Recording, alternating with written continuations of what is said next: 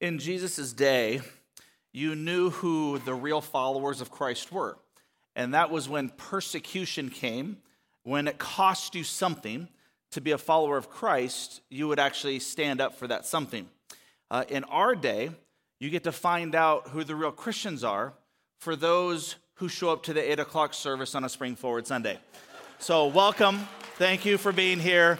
We understand there's different persecutions at different ages, and this is one of our American ones. So I'm excited that you are here. God is doing so much, you know, around here. Uh, just to give you an idea, we have uh, uh, every other month or so we have what's called DNA. This is our opportunity for people to say, "Yeah, I want to be a part of this church family." And just this last one, uh, we had almost 40 people, you know, who decided to make this their home. You can see yearbook style. You know, it's kind of how we do it, you know, on the screen. So we can just praise God, you know, for 40 new folks. Welcome glad that you are part of what God's doing around here. Uh, also, you know that we got a chance, uh, we weren't looking for it, but it just happened, where we adopted a church uh, and renamed it VRL Riverside up in the North Spokane area. And our next step, you know, was to hire a campus guy. Well, this last week, we hired Kelly Armstrong uh, to be our campus guy. You can see a picture of him, his wife Brandy, and their kids. Uh, he officially comes on staff on April 3rd, which means his first Sunday to preach at Riverside will be Easter Sunday. Easter Sunday. Uh, here at Barker, you're going to get a chance to get to know him. We're going to bring him and his wife, you know, on stage, uh, which is April 16th. Uh, and the reason I mention that is because over the next five months or so, God's going to be calling and challenging some of you who live in that area or who want to go be a part of a new work as we kind of relaunch this church in September. And so, an opportunity to say, yeah, I want to be a part of something that makes a difference in that part of our community. So, again, awesome stuff, uh, awesome change, as David talked about. And speaking of change, as we begin today, in the words of Samuel Chand, who wrote Leadership Pain, growth is change, change is loss, loss is pain, thus, growth will equal pain. So, to grow, we must be willing to change, but anytime you change, you're going to lose something. When you lose something, you go through some amount of pain, but if we stay committed to growing, we're going to endure the pain, great or small, and that the, the changes produce. Make sense? It's okay if you don't. Welcome to our new series called The Week That Changed Everything. That changed everything. Uh, we're going to spend the next five weeks looking at the final week of Jesus' life. It's fascinating because in our Bibles, Matthew, Mark, Luke, and John, they record uh, Jesus' life, but more is dedicated to those last seven days of his entire life than almost anything else in our entire Bibles.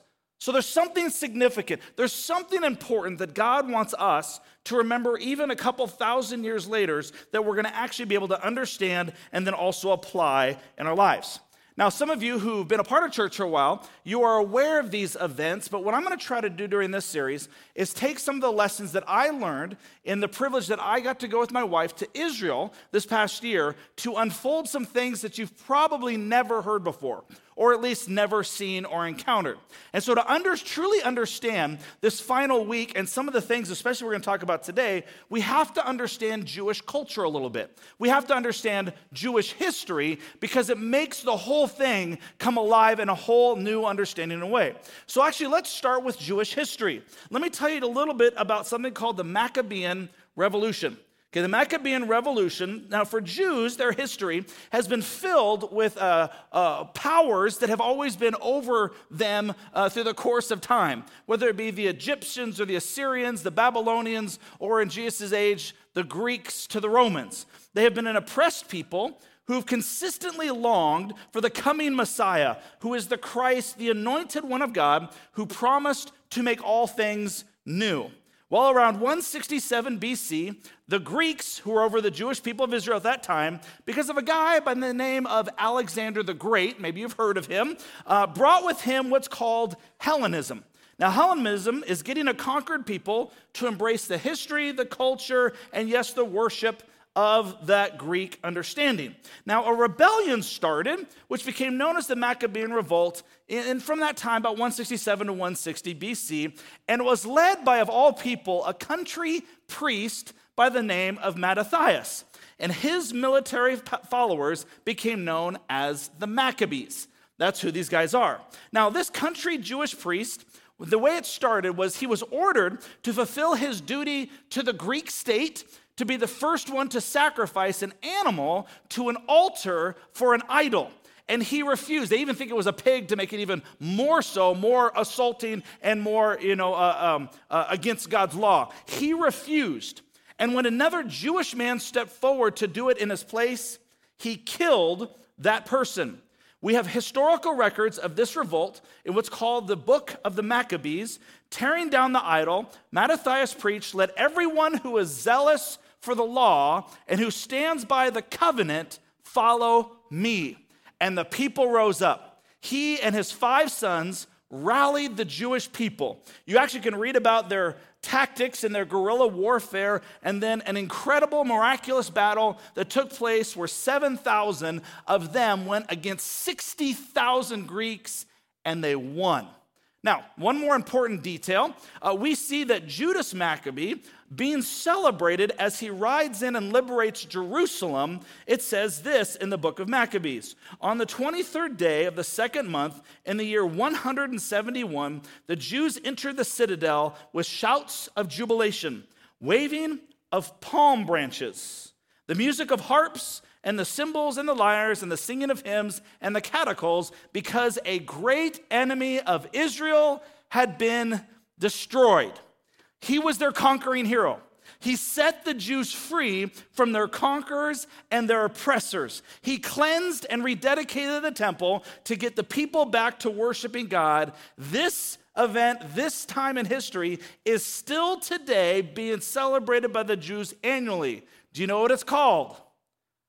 Hanukkah.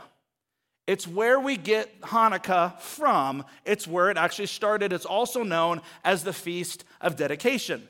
So they enjoyed this freedom for a few decades, and then they fell once again. Instead of under Greek rule, the Romans came in and took them over well in 63 BC, which is just about 60 years or so before Jesus' birth. So once again, they're looking for, they're praying for, they're crying out for a Messiah, a Christ to save them. So, with that as the historical true background, let's jump into our passage of the first day of the first week that changed everything. In Matthew chapter 21, verse 1, we find this.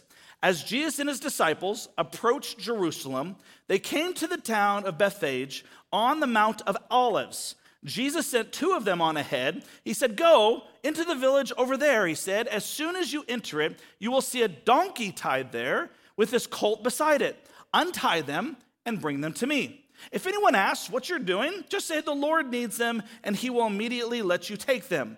This took place to fulfill the prophecy, which is for foretelling of who the Messiah or the Christ will be, that said, Tell the people of Jerusalem, look, your king is coming to you. He is humble, riding on a donkey, riding on the donkey's colt.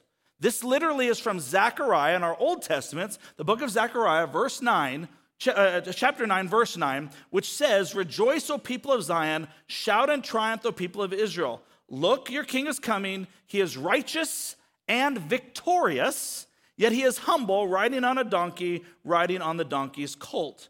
Jesus knows exactly what he is doing.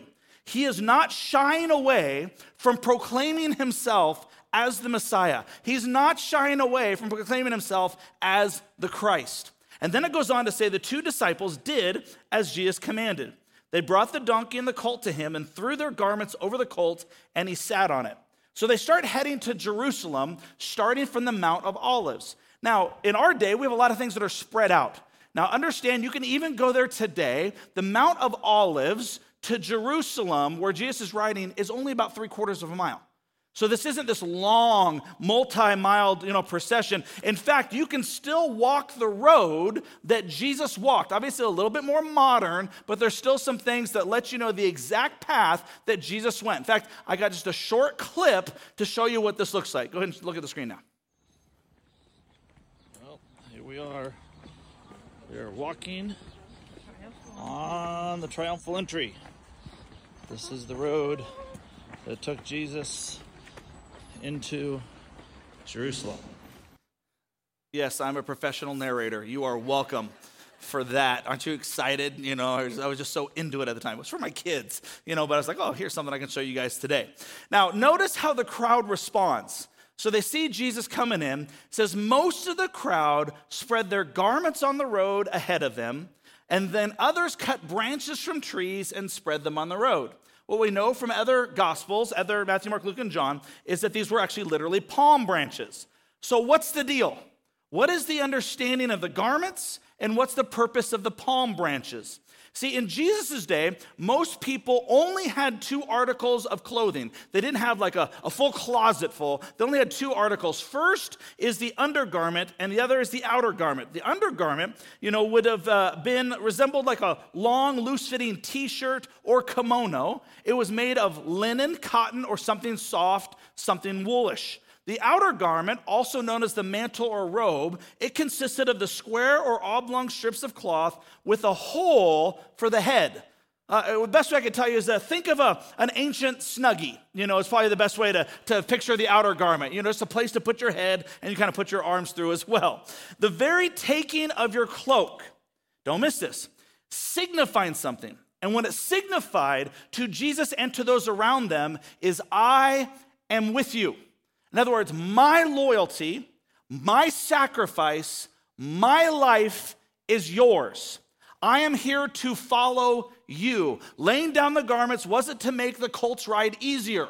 It was actually to say, I am with you. In fact, we have one other story in the Bible that proves this to be true. Second Kings chapter 9 says, This is what the Lord says I have appointed you to be king over Israel. Then they quickly spread out their cloaks on the bare steps and blew the ram's horn, shouting, Jehu is king.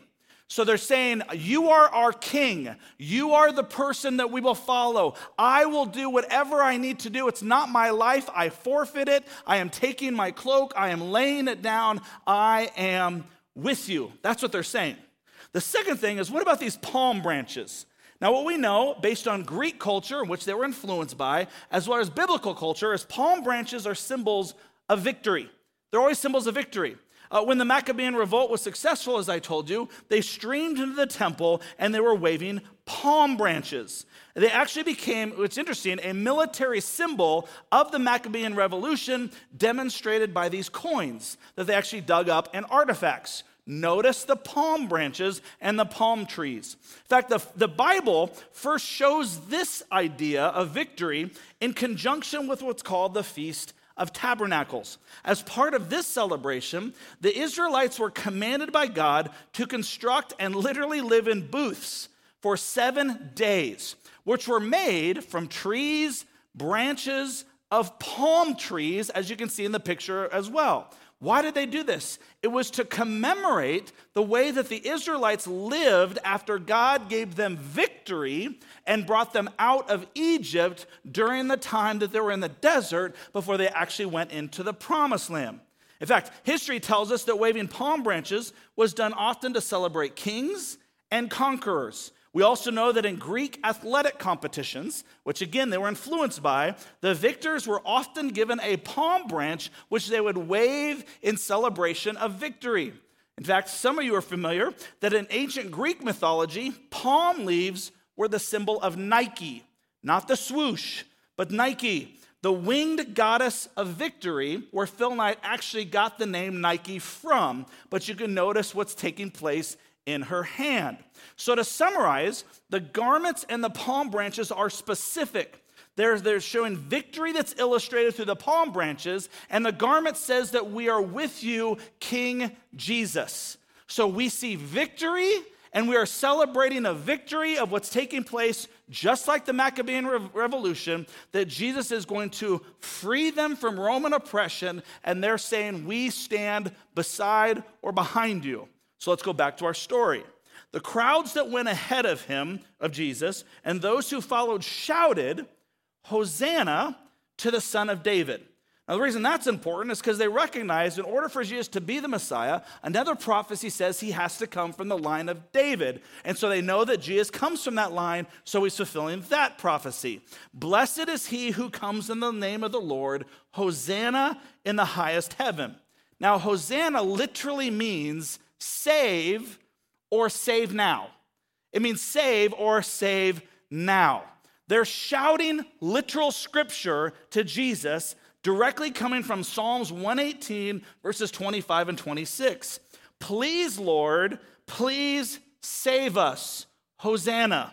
Please, Lord, please give us success. Bless the one who comes in the name of the Lord. We bless you from the house of the Lord.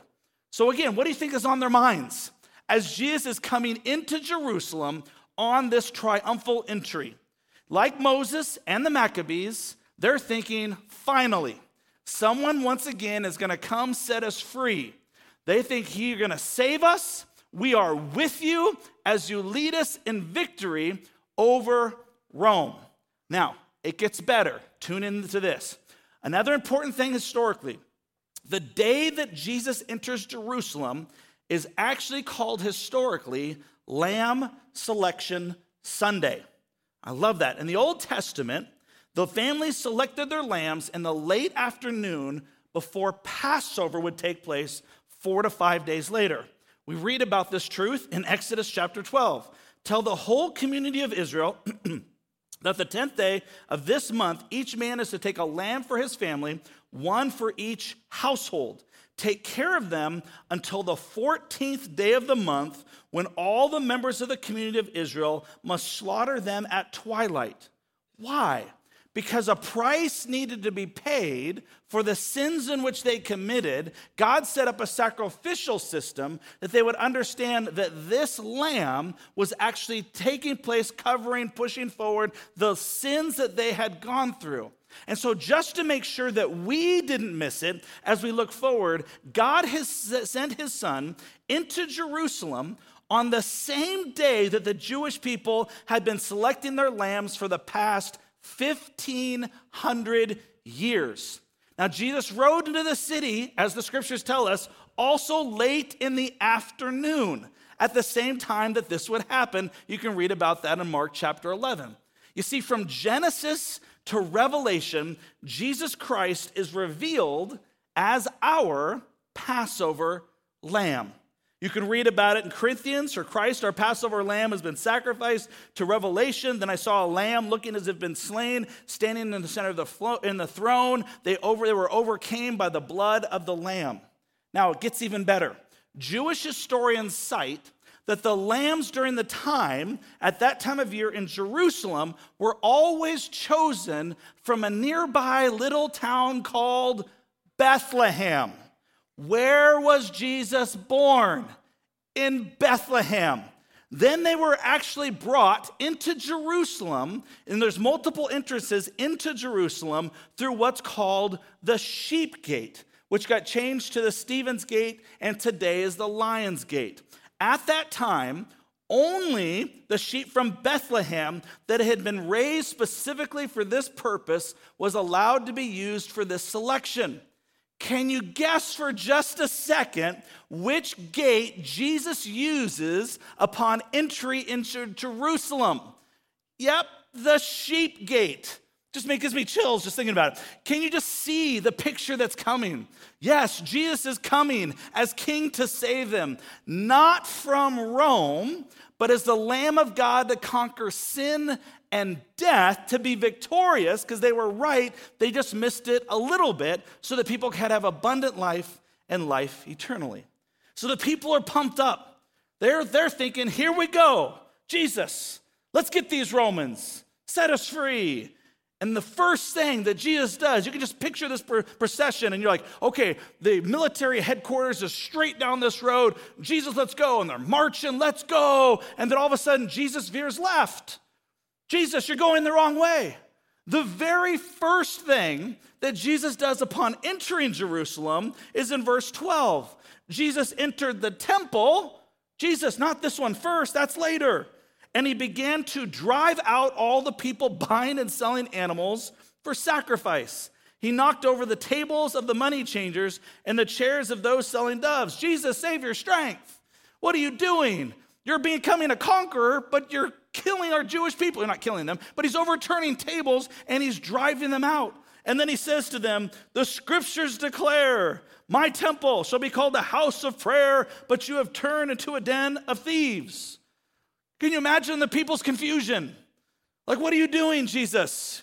We've celebrated you. We've read the scriptures. You are the Messiah. And just like the Maccabees before you, set us free. What are you doing in the temple? Now, before we go any further, um, I need to back up because people have used that verse against me and other churches in this day and age as well. Uh, I've literally had people email uh, here at Valley Life, Real Life, and other people like, you know what? If Jesus was here today, he would go to that coffee bar that you have in that lobby and he would be overturning those tables and you know that swag that's not even good looking anyway, that they would actually just burn the thing. Jesus would just, just be, how dare you? And they would show this passage. What they do, what they're not understanding, there's, there's two important things that Jesus is actually illustrating. The first thing that he says clearly is that people are being taken advantage of. He's robbing, they're robbing them. So he, sees, so he says, he says, You've turned it into a den of thieves. This, in the sacrificial system, they came to Jerusalem to worship God, and people were taking advantage of them because they had to purchase different animals for different kinds of sacrifice, and inflation wasn't then. And so they jacked up the prices just because they could, and it just ticked Jesus off because it was hindering people's worship. Well, damn, that doesn't explain the coffee in the lobby. No, it doesn't, but here's what does. Where they sold it is the issue, not that they sold it. You see, we read that, we don't understand, you know, how it takes place. It wasn't illegal and it wasn't wrong to buy and sell. They actually had to do it so that people could worship God in the way that it was prescribed. But it always took place on the outer walls. Guess where Jesus finds them? On the inner walls, literally in the place where Gentiles were supposed to be worshiping God, as well as the court of women. So, if we're to contextualize it today, where Jesus would overturn tables, is if we had some guys coming down the aisle right now saying, Popcorn, peanuts, what do you want right now as we listen to this sermon or worship the Lord? Don't you want this t shirt? Yeah, yeah, yeah. Look how amazing this is. That, you're my friends, would be a correct understanding of Jesus overturning tables because it's hindering their worship. That's just a little side note, a little extra just for you guys today. So Jesus is coming, coming in. He's using force to overthrow the Romans? No, the money changers. So they're a little confused. And this is where I want it to kind of hit home for us. Because the reality is, following Jesus can feel very disappointing and confusing at times, can it? Following Jesus can feel very disappointing and confusing. I don't know if you've ever found yourself excited by Jesus in one setting and at the very least confused, but if you're to be honest, you're a little disappointed by Jesus in the other. See, our disappointment is usually because of our inaccurate understanding of who God really is. Now, you might think or believe, well, following Jesus, I've been told, tells me that God's gonna bless me, and He's gonna bless me financially. He's going to take away my sickness. He's going to prevent people I love from pain, suffering, or death. And he's going to give me a comfortable life. And the only reason that doesn't happen isn't because God isn't holding up to his bargain, it's probably because I've made a mistake or I've sinned. But that's an inaccurate understanding of God. And you can sit back in seasons like that and you wonder when you're going through something God, where are you? What's going on? Why are you allowing this to happen to me? Just like they're going, Jesus, what the heck are you doing? I don't understand what's happening. This is because who we want God to be is different at times than who he really is. Our disappointment happens when what we expect God to be or do doesn't happen in the way or the timing in which you and I think it should happen. Uh, uh, we like to read passages in our New Testament that say, you know, um, I can do all things through Christ who gives me strength. But I don't like the passage that says, forgive those who hurt me. No, no, I want to focus on these passages, for I know the plans I have for you, declares the Lord. Plans to prosper you and not to harm you, not the ones that says, turn the other cheek, love my enemies, and pray for those who persecute me. No, no, no, I don't want that, Jesus. I want this other Jesus. It says, For me and my household will serve the Lord as long as I feel like you are leading, blessing, and guiding my life. But when I suffer some persecution or some hardship, God, where are you? What in the world is going on?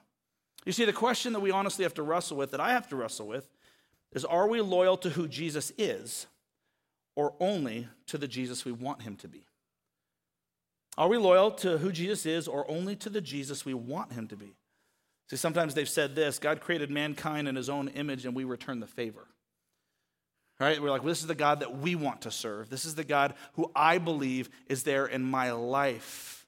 Because you're going to have moments, days, weeks, months, even years, that we're going to go through some things. So, how do we respond? How do you and I respond when we literally are facing some disappointment? We're literally facing some loss, some hardship, and we're wondering, God, why? Well, you were here a few weeks ago, you understand it gives us an opportunity to do what's called lament. And to lament focuses back in on God, but brings our realness. We don't ignore the disappointment, we don't ignore the pain, we don't ignore the loss, we actually bring it before Him. Which to lament, which is one third of our Psalms, is again to talk to God, to bring it to Him, to present what you're thinking and feeling. God, I'm disappointed. This hurts. I don't understand. Why aren't you doing these things? Read the Psalms and you'll see this over and over and over. The third thing is to ask Him then for help. Help me in this situation. Help me in my sickness. Help me in my job loss. Help me in my resource. God, help me to see what you're doing. Help me understand. And then it's always to finish with a choice to trust Him. To say, God, I don't get it. It's not happening right now, but I'm going to still say the words over and over. I choose to trust you because, and you fill in the blank. We walk through that lament together. See, you understand, Jesus doesn't want to come into part of our lives he actually wants to take over. Uh, uh, sometimes uh, we receive faith and we're like, oh, good, I go to church. And then I'm a Christian, but then I take my Christian hat off and then I put on my other hats and go through my day until it's time to put my Christian hat on. And Jesus says, No, no, no, no. I want you to be a Christian who happens to be a husband, a Christian who happens to be a businessman or woman, a Christian who happens to, you fill in the blank. I am a Christian in and through it all. You see, change is hard like we talked about. If you want to follow Jesus, we're asked to live like Jesus. Jesus says in Matthew 16 to his disciples, that disciple literally means learner. If anyone wants to be my follower, you must give up your own way, take up your cross, that doesn't sound very comfortable to me, does it to you? When you understand what the cross is, and follow me. If you try to hang on to your life, you'll lose it. But if you give up your life for my sake, you will save it. And what do you benefit if you gain the whole world, but you lose your own soul? Is anything worth more than your soul? See, Jesus was constantly trying to get his disciples to understand a kingdom mindset and not just a worldly mindset. The kingdom of God, the kingdom of heaven. Like, let me just give you one example that Jesus is trying to change in their life, and maybe you've done this as well. Have you ever uh, thought or prayed in your mind, in your own mind, a prayer like this? God, what is, what is your will for my life? What is your will? Now that sounds immediately like a great prayer, but we're missing something. God, what is your will for my life? If you change it, you understand the heart and mind of Jesus. Here's how the, how's the, how the prayer should be changed God, what is your will? And help me align my life. See the difference? God, what is your will for my life versus what is your will and help me align my life to it? Because uh, many of us, we are Americans. So we have thoughts, we have dreams, we have ideas, and we put them together and we're like, God, bless them. God, I've got this all planned out. I just need you to bless it. Yeah, I, I, don't. You probably got more important things to deal with. So I, I know that I want to get married. I know this. I want to have 2.5 kids, which makes no sense. I want to have you know this much money. I got to retire by this age, and none of those things are wrong in of itself. But then we go to God and say, God, bless my plans. And God's like, Hey, how about you start with what is my will? And then align your life to that because I do have plans, but they might be different than the plans that you think you have for yourself. But do you trust me that my plans actually might be greater? Not easier, but they actually might be greater. See, what are you uh, currently in need of saving or being cleansed of? They shouted, Hosanna, save us. Not realizing they didn't need saving from the Romans, they need saving for their soul, they need saving for their life. And so we do the same thing. God, help me here. And so as we start this journey, you know, in this final week that changed everything, is there an area of our life that we need cleaned out? An area of our life, just like the temple. Do you understand that your body is now a temple of the Holy Spirit? He went into the temple and he started overturning tables because he wants them to clean. He wants to save. He wants to bring you into a right relationship with him. And as we start this season, as we lead up to Easter, is there something you can go without from now through Easter? See, historically, for generations, they have this thing called Lent. You know, very traditional, very time to, to get rid of something for the purpose, in fact, to focus our hearts and minds on Jesus. So maybe there's something that you can also say, yeah, there's a part of my life in here that I want to be cleansed of. I'm going to actually go without whatever it may be from now till Easter so that my heart can focus on the true king and his kingdom. We want Jesus to come into our lives, but Jesus wants to take over our lives, and that's a big difference. So, what is your next step in understanding and following who Jesus really is? Fact, this is a great introduction to the series as we unfold some of the things that Jesus tells about himself. And every week, we're going to look like we did today on some historical and Jewish understanding so that we might be able to unfold maybe at a different level for those some of us who've been Christians for a while and say, wow, I never knew that before. But may the knowledge bring about a transformation in our heart and mind to align with who he really is. Let's pray. Jesus, thank you so much for today. And we pray right now for anything in our hearts that don't align with you. Father, you are King Jesus, and we celebrate that fact. Lord, as we celebrate the triumphal entry, as we celebrate Palm Sunday, knowing these garments, Father, in our own hearts and minds, we lay them before you. They are yours. Our life is yours. And we do claim victory for what you want to do in our lives, what you have done and what you will do. Allow us, Father, just to be able to have our hearts be examined by you, who is the true King of Kings and the Lord of Lords. It's in his name we pray. Amen.